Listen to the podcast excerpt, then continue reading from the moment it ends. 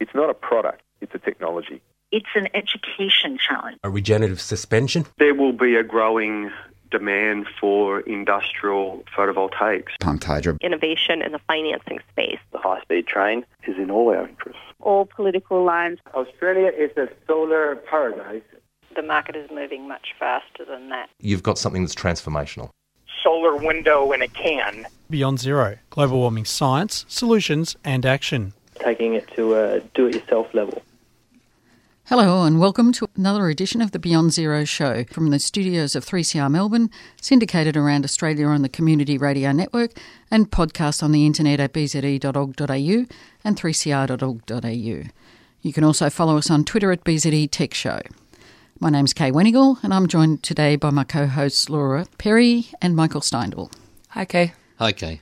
Today we're going to be talking to Tim Forcey and Dylan McConnell from the Australian German Climate and Energy College at Melbourne University about their new report called A Short Lived Gas Shortfall, which is a review of AEMO's, the Australian Energy Market Operator, warning of gas supply shortfalls that came out earlier this year. Regular listeners may remember Tim and Dylan because they've been on this show before and they're both chemical engineers. Tim is an independent energy advisor and Dylan is an energy analyst. Hello, Tim and Dylan. Welcome to our show. G'day. Yeah, g'day. Good to have you here. Now, your report is an analysis of the report that AEMO released in March this year, and it cautioned that within 18 months there could be a shortfall of electricity due to the scarcity of gas, potentially leading to the lights going out again, and that more gas fields and pipelines had to be built. And that scared a lot of people, including my sister, who thought that the only way to guard against this was to quickly get solar panels and storage at great expense. Can you tell us about AEMO's report and how you evaluated it? Well, if it's driven people to get more solar panels, maybe that's not such a bad thing. But uh, back on the 9th of March, the Australian Energy Market Operator produced a report and they talked about shortfalls and they made some media announcements. And so it got a, a, lot of attention right up to the Prime Minister. And, and before we knew it, we had people talking about uh, opening up new gas fields in New South Wales. We heard uh, people talking about running pipelines from the Northern Territory, even pipelines from Western Australia, and even people talking about bringing gas in from Texas to Sydney. So it all got a bit ridiculous right. there after a while. But uh, I'm not sure that anyone other than ourselves uh, actually looked at the numbers because we, we went in there and the shortfall they were talking about was 0.2% of annual supply a couple years from now. And that's really uh, noise within the modeling that they do. And so uh, we've published a report called Short Lived Shortfall because blink and you'll miss it. And um, what we've found is that uh, we don't think that shortfall is going to happen because it was so small. And we see things happening through the uh, through the energy system, which means that that shortfall is not going to happen. The demand for gas is going down because gas is very expensive now, and then also the gas com- the gas companies did come out of the woods with some other uh, gas projects that they said well, hold on. Uh, Shell up in Queensland, for example, is sitting on a lot of gas, and they, they announced a couple of projects. So uh, very quickly, that uh, that shortfall's evaporated. Tim, in um, diplomatic terms, your report read fairly strongly. You recommended that AEMO improve their scenario modelling, uh, their result interpretation, their formulation of their recommendations, and their communications to stakeholders. In many ways, it was a fairly damning report of errors and omissions. Tell us more about that. Oh, I don't know if it's so much errors and emissions. It's just that there hasn't been a lot of scrutiny on gas over the years. AEMO was mostly is interested in the past in looking at electricity, and gas was a bit more of an afterthought, and that was fine because you know there was there was plenty of gas and gas was cheap, and nobody really cared too much about it. But the prices of gas have gone up uh, dramatically. Industry screaming that they can't get hold of gas at any reasonable prices. And there's been a lot of controversy, of course, with the unconventional gas extraction across uh, Queensland and New South Wales, and even people talking about it in Victoria. So certainly gas has received a higher profile. Meanwhile, AEMO's not really ramped up the you know their expertise and uh, their way of doing things on the gas side, and they do, they need to do a better job now. But uh, particularly, they're a bit ham hamstrung, sort of because they base their modeling just on information that they get from the gas industry, which then the gas industry can change at a whim as soon as the prime minister gets involved. Mm-hmm. so I think that AEMO really needs to use, they even have legislative powers that they can get more uh, information from that opaque gas industry, and uh, they need to have a bit more expertise in house to really understand what's going on in the gas gas situation. Okay, and what did you actually find with the situation with the gas supply shortfall? Well, as I said, the uh, the shortfall they were talking about was tiny, and uh, so we see that uh, with uh, falling gas demand, that, that that can close the gap. We see that uh, with these uh, other announcements of gas projects that have just been coming out, that that, that would close the gap. But there's also opportunities looking at the electricity side because AEMO said the gas shortfall could mean that they wouldn't have gas to generate electricity, and that's what got people concerned about blackouts, etc. But there's a lot happening on the electricity side, which Dylan will talk about in terms of how renewable energy is much cheaper than using gas these days. And we even heard just about 10 minutes ago on another radio station the new CEO of uh, AEMO, uh, Audrey Zibelman, who's come in from America. They've just announced uh, demand response. So on the electricity side, they're saying that we don't need to build new uh, gas plants to handle peak electricity demand because uh, you can do things like demand response on the electricity side, which again probably Dylan will talk about. Yeah, and, and I was going to come to that later. That's a report you uh, something you speak strongly to in your report. Yeah, and one thing that really clinched it was just 11 days after AEMO published their information, they published another uh, update to their electricity forecasts, and they reduced the electricity forecast by 1%. And this was because of high prices in gas and electricity is having impacts on industry. So just 11 days after they were talking about a gas shortfall, they produced a new electricity forecast, which reduced electricity demand uh, forecast so much that again they, they closed their own gap just 11 days after announcing it. So uh, on many fronts, this uh, it was really a fairly uh, a lot of fuss about nothing. So uh, I never heard anything about that no, you, you I heard about the original report. Yeah, and 11 days later, and then I didn't even, you know, we were had started to do our research, and I'm looking at the AEMO website again, and I'm like, what's this? It's an update to the national electricity forecast. Very quietly, right there, and you open it up, and I'm like, wow, okay, so the gap's gone already. Yeah. Well, the Prime Minister didn't come out and say, oh, well, let's cancel all these extra gas pipelines and gas fields. So obviously he didn't know about it either, perhaps. Yeah, it's uh, very quiet. I don't think anybody's mentioned it except ourselves so far. and what about the shortage of cheap gas? Yeah, cheap gas is gone. I mean, Australia used to have about the cheapest gas in the developed world. If you go back, it was a byproduct of producing oil, like out of the Bass Strait. So here's this uh, basically a waste product, this gas. What can you do with it?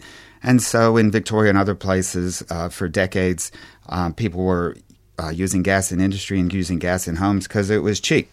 But uh, then the coal seam gas came along, and the uh, construction of the gas export facilities up in Queensland, where now they're going to be exporting perhaps as much as three times as much gas out of Queensland as what is used in eastern Australia.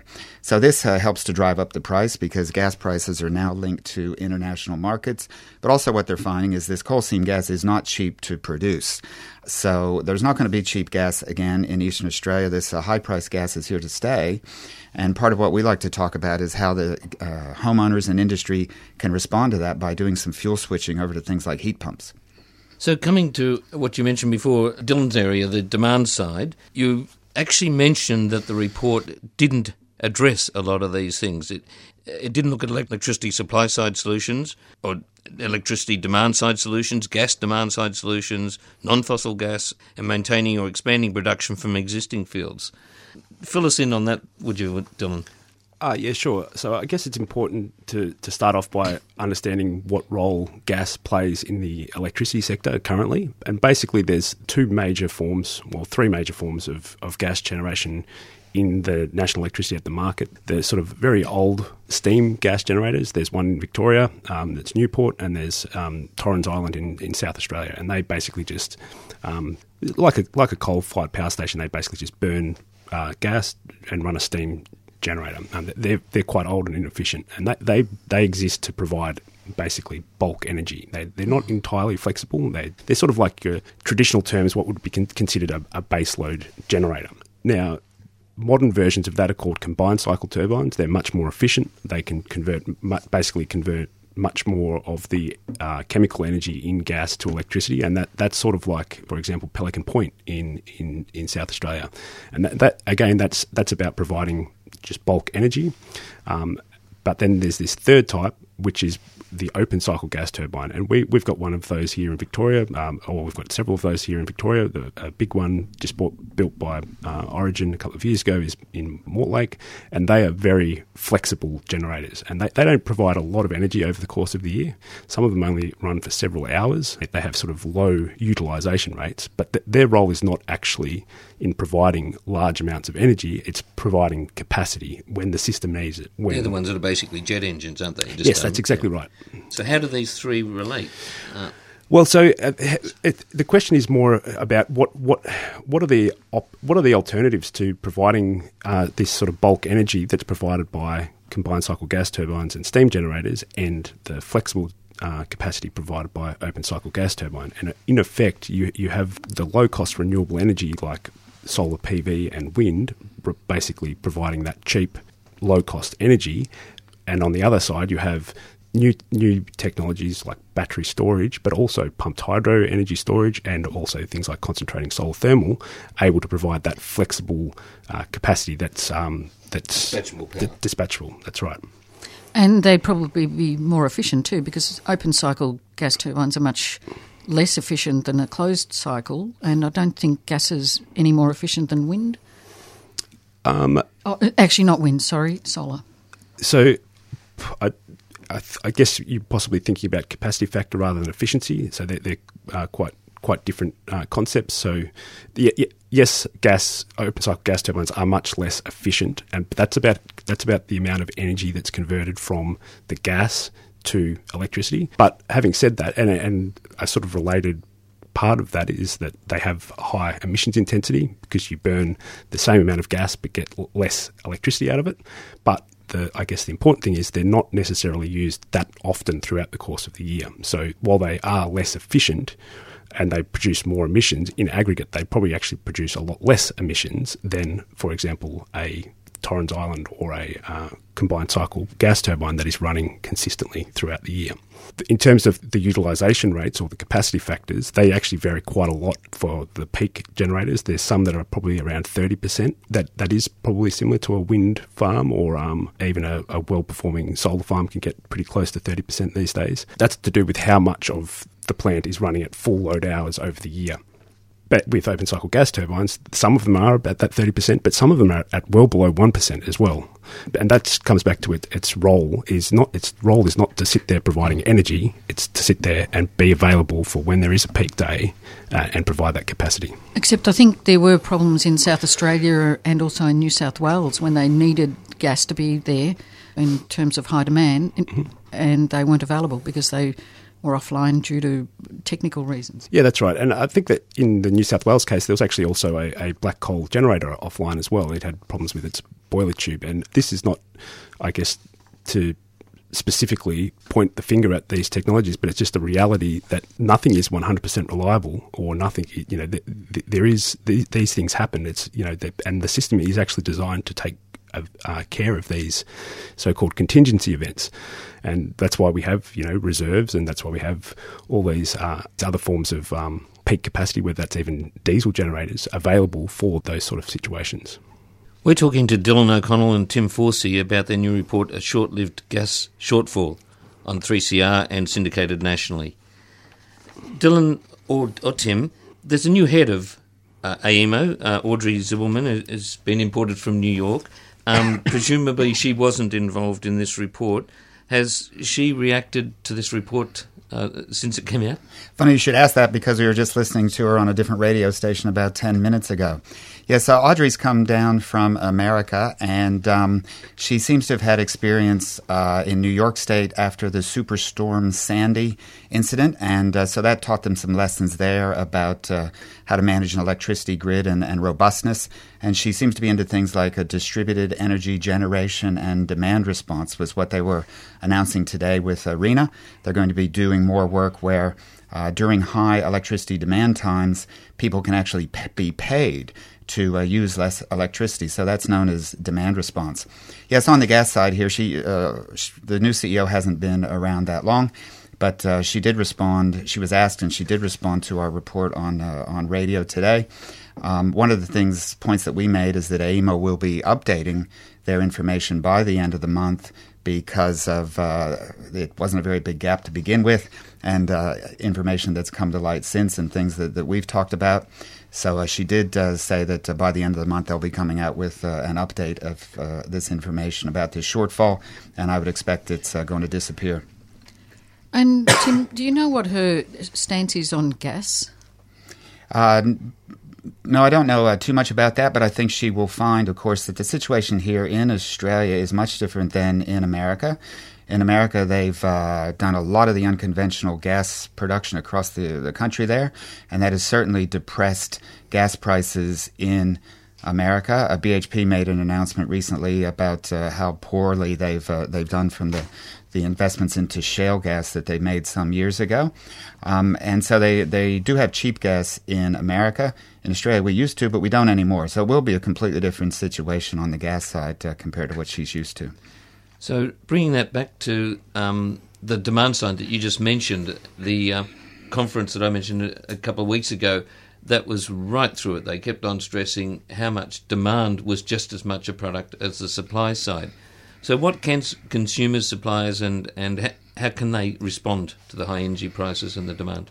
Uh, on the on the gas side, certainly what we say to folks is uh, at your home where you're looking at your gas bills going up, have a look at using your reverse cycle air conditioner for heating your home. Certainly, uh, the, yesterday morning when it was fairly cold in Melbourne, normally I would have turned my gas heater on, but these days we heat the house with a reverse cycle air conditioner, which is a heat pump, and it acts. It's so cheap because it harvests free renewable heat, renewable energy from outside your house. It can capture that heat in the air and pump it up to the temperatures you need to heat your house. And at our house, we found that um, we could heat for about one third the price of uh, using the gas. Uh, since then, I've also bought a heat pump to heat uh, our hot water, and again, it looks like it's about a third the price of using the old gas storage heater heating system. And we find that uh, some people are going all the way, and they're going to the induction cooktop, and then they can get completely off of gas and not have to spend about three hundred dollars a year for the fixed charges of being connected to the gas grid.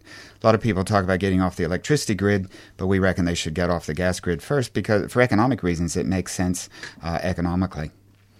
It does make sense economically, but then if you go all the way to electricity, then what happens if there is a power outage? Well, um, maybe Dylan would like to talk about demand response and things we can do, uh, you know, next summer when the heat is on.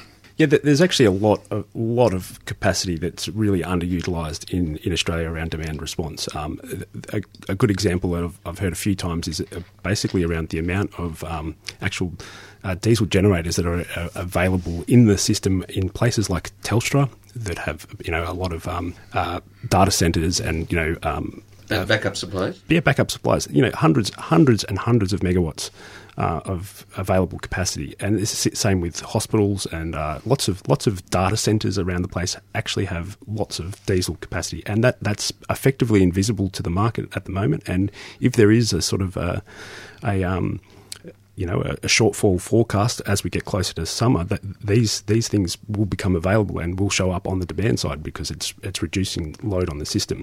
Now that's you know diesel generation is um, is not you know that great for uh, in terms of emissions, but again I, I, would say that it doesn't get you. We're talking about being used for several hours of the year kind of thing. But this is just one option, and there are plenty of other other examples of, you know, there's there's a lot of um, basically you know uh, unutilized flexibility within the system that people people have just are not used to the idea of uh, responding to to prices or just curtailing or just um, managing their their their production or their load at, at in Australia. And like I think the in California um, they are, are, able to source about ten percent of their peak load from the demand side, and in Australia it's it's less than one percent. And so there's there's a lot of opportunity. Lessons to be learned and, yes, and absolutely. things to implement. And that's just what uh, the new CEO of um, AEMO was talking about today on the radio. It was taking that even down to the household level, where there may be people with uh, batteries, and so they may be incentivized or paid money to uh, produce electricity into the grid during the, the peak times because they've they've charged up their batteries at another time and they have that uh, energy available. She was asked the question about whether it was a good idea that South Australia is thinking about investing in new uh, gas fired power stations to meet their peak demands. And she sort of implied that uh, she thought there was a lot of opportunities in demand response, that investments in new gas infrastructure wouldn't be necessary. Oh, that's good news. Glad to hear that. So, talking about gas, you did mention in your report that the gas industry data is opaque. Can you explain that a little bit more? Oh, goodness. We uh, quoted some industry analysts who have said that the uh, information available from the Australian gas industry is, uh, is inferior to many other countries uh, uh, around the world, some countries that you'd be surprised to find that uh, Australia is worse in terms of the availability of information. Now, it's not like uh, like this is a conspiracy or it's evil or anything. It, I think it's just that over time, nobody's really cared. I mean, there's been a lot of gas and it was cheap, and so it didn't need the scrutiny. But uh, those days are gone, and I think we really need to get inf- more information available as to. Uh, uh, what the the gas uh, industry is is going to be doing, what reserves they think are in the ground, uh, all of that. Take for example the Bass Strait is a big uh, gas resource that Victoria relies on quite a bit, and the Victorian government has no idea really about the gas reserves out there. Um, that's a state secret held by Esso and BHP, and uh, the Victorian government or the federal government really don't have much information about the situation out there, and that's been fine because in the past. Like, like I said, there was a lot of gas out there, and it didn't matter that much. But we're getting to the pointy end here, where uh, this sort of information is vital for governments and other stakeholders like uh, you and I to uh, have a better understanding what's going on as we plan the future of energy. So I keep referring to this uh, solar conference last week, but um, another interesting fact that came out of that was Bloomberg talking, and they said that by about 2030, 2032, that new build uh, PV will be cheaper than running existing coal stations, uh, fully depreciated, just the cost of, of digging up the coal, and that's without allowing for any increases in costs of doing that, and in particular without budgeting any carbon price. So as soon as you put a carbon price on that, it's probably 10 years or more or less than that. Can you tell us how gas fits into that? How does new build um, renewable compare with the cost of running existing gas? Yeah, that's a good question, and, and it's, it's, a, it's very it's very different with gas, certainly in Australia, because because the price of gas is much higher than than coal. Um, basically, at the moment, at, at sort of prevailing gas prices, and depending on the, the plant that you're burning the gas at, the the um, the marginal cost from an uh, existing gas plant that's you know with sunk sunk costs is somewhere in the vicinity of 80 to above $100 per megawatt hour. And this is this is actually um, basically more expensive than building new wind and new solar in some places around around the country. So, Dylan, you're basically saying that rather than put gas into an existing power station, you'd be, if you wanted some electricity, you'd be better off going out and building a new uh, solar PV plant yeah. or a new wind farm. That's, that's exactly right. Bluntly, yeah. yeah. yeah. That's and, ex- and, that's where these uh, very high prices of gas in Australia have taken us. So, another recent report showed that gas prices are increasing substantially in Victoria due to the closure of Hazelwood. In fact, gas is burned to generate power. The gas that's being burned is doubling to generate power. Did AEMO take that increase into account in their report?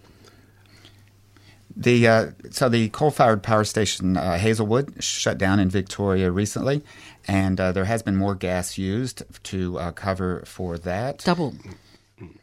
Yeah, look, I, I don't think the the the there's certainly been an increase in gas um, consumption in Victoria, but that is by far and away not the dynamic that is driving price prices uh, in the system. It's it's absolutely being dominated by the um, the exposure to the uh, export markets and or basically the the huge demand, which is I think what is it three times our our historic demand, uh, local domestic demand that's uh, now being exported through the terminals up in in Gladstone. Uh, in terms of you know, relatively speaking, the amount of gas that is being burnt as a result of uh, you know additional gas that is being burnt as a result of Hazelwood closing is is minuscule compared to that that uh, extra demand. It was a couple of years ago, I think, Tim, you had a, a, report about the declining gas demand in eastern Australia. Can you refresh us about that and also talk about the removal of subsidies for expanding the grid and encouraging uneconomic use?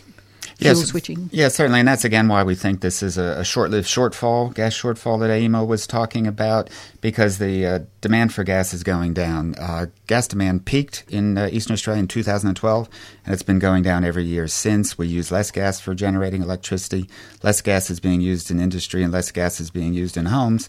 So there's no longer any economic reason to connect any new houses or new suburbs or new towns to the gas grid because there's more cost-effective ways of doing that using, for example, heat pumps.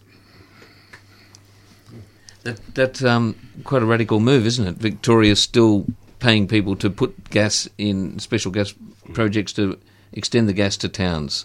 Yeah, and uh, you find the gas industry, well, they're fighting this pretty hard, and they're even offering subsidies to people. So you might find that the gas industry will, will come along and they'll offer you $500 or something to put in a gas hot water heater because they know that locks you in for 10 or 20 years as long as that gas hot water heater is alive. So be a little suspicious if you see um, some sweet deals from the gas industry because uh, it might look good uh, in the short term, but uh, down the track, you'll be paying for these higher gas prices. That's an incredibly good warning, Tim. I hadn't thought of that. Thank you so much for your time today. Dylan McConnell and Tim Forcey with their new report, A Short Lived Gas Shortfall. Can you tell us where people can go for more information on that? Uh, yeah, the, the report's available on the Climate and Energy College's website, which is www.climate-energy-college.net. And for a report that was only released yesterday, you seem to be getting a massive amount of press. Yeah, it's Yeah. been fairly widely uh, picked up, sure. Well done. And of course, it's been picked up because it's a very important topic that's not really been clearly discussed. No, it went right up to the Prime Minister, so um, certainly it's gotten some attention. Oh, I like it. Thanks very much again. The Beyond Zero show is brought to you by the climate change solutions think tank Beyond Zero Emissions and is recorded in the studios of 3CR Melbourne and syndicated around Australia on the Community Radio Network. If you want to listen to this show or any of the others we've done, you can go to www.bze.org.au and click on podcasts. If you enjoy the program and would like to donate, just go to the BZE website and click on the donate button. Thanks for listening and hope to catch you again next week. You've been listening to a 3CR podcast produced in the studios of independent community radio station 3CR in Melbourne, Australia. For more information, go to allthews.3cr.org.au.